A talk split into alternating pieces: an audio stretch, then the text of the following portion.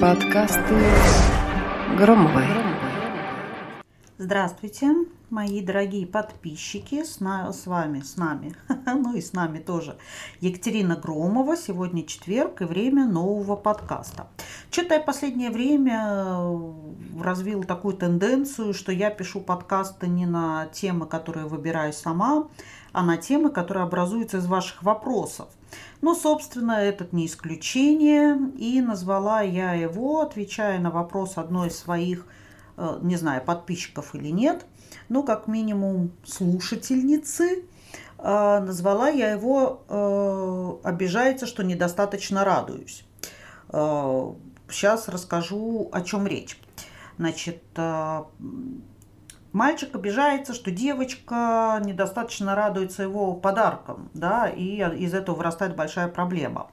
А, в превью к данному подкасту в тексте вы можете прочитать сформулированный вопрос, а я сейчас на него отвечу. Чтобы сделать какие-то выводы и прийти к какому-то пониманию насчет вообще ваших отношений, информации, правда, очень мало. Все описано достаточно поверхностно, непонятно, что за подарки он дарит и какие сюрпризы делает. Вам они действительно нужны и интересны, или вы просто отдаете ему дань вежливости за то, что он привлекает ваше внимание таким образом. Ну, например, а, если вам не нравится, то, может, стоит ему об этом сказать и показать, что именно вам хочется и нравится. Ну, к примеру, зовет он вас на пейнтбол, а вам хочется сидеть в парке и кормить белых лебедей. А, хотела сказать голубей. Но вы вместо того, ну, может быть, и голубей, кстати. Кстати, они бывают белые? А, ну да, бывает, их же выпускают там руками когда-то на свадьбах. Ну так вот, а, а вы вместо того, чтобы сказать об этом, наряжаетесь в костюм бойца и до изнеможения бегаете по локации в этот гребаный пейнтбол. Вы, конечно же, рады, что он хочет разделить с вами свое увлечение, провести время вместе, но улыбка получается какой-то кривой и неестественной. Ну и благодарность такому сюрпризу какая-то скомканная. Вот парень и не понимает, в чем дело. Ну, я просто допустила, да, как гипотезу. В отношениях обязательно нужно разговаривать, если вам что-то непонятно, или если вы начинаете чувствовать, что постоянно заставляете себя делать то, чего вам не хочется, так быть не должно, потому что напряжение будет только накапливаться и рано или поздно выйдет наружу. А вот в виде чего, там, нейродермита на вашей коже, либо в виде скандала Э, и расставание мужчине, э, хорошо, если вы ему стул на голову не опустите, но это зависит уже от э, долготерпения и психологической характерологии личности когда он говорит вам, что ты всегда 36,6, это цитата, между прочим, 36,6 это норма. И это даже не про реакцию на подарки, а я читаю это в контексте вашего вопроса, что это вообще про отсутствие реакции, да? То есть в норме мы, правда, не писаемся от радости, не благодарим ежедневно, не хлопаем в ладоши, не целуем, обхватив шею руками. Это означает, э, ну, то есть, что у нас 36,6, мы в нормальном состоянии, да? И в вашем сообщении я прочитала этот контекст так, что когда он делает сюрпризы, вы продолжаете вести себя так же, то есть не реагируя. Ну, тогда молодой человек, правда, теряется, он не может понять, угодил он вам или нет, а, и вообще радует ли вас то, что он для вас делает. Во-первых, расскажите ему о своих чувствах, что вам действительно нравится, а что нет.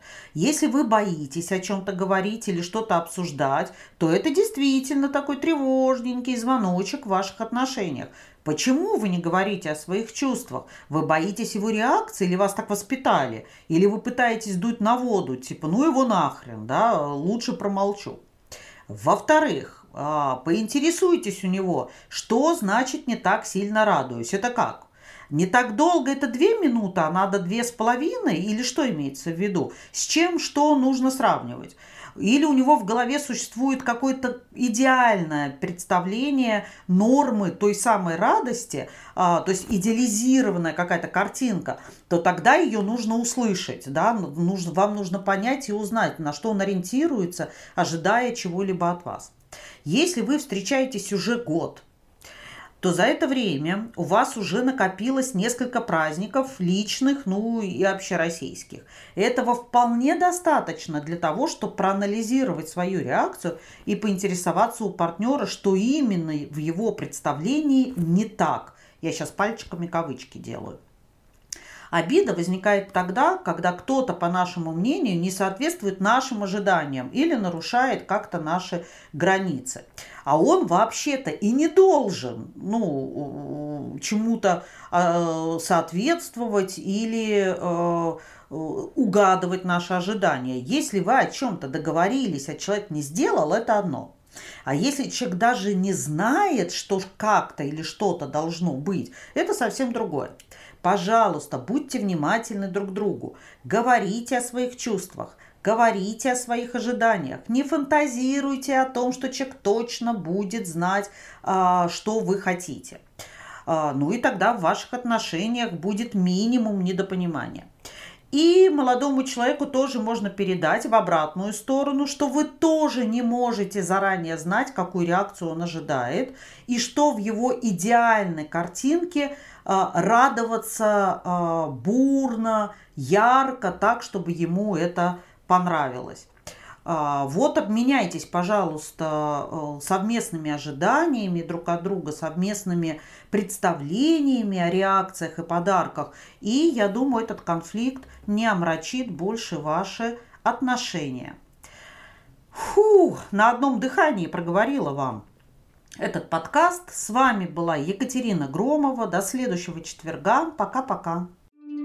Подкасты Громовой.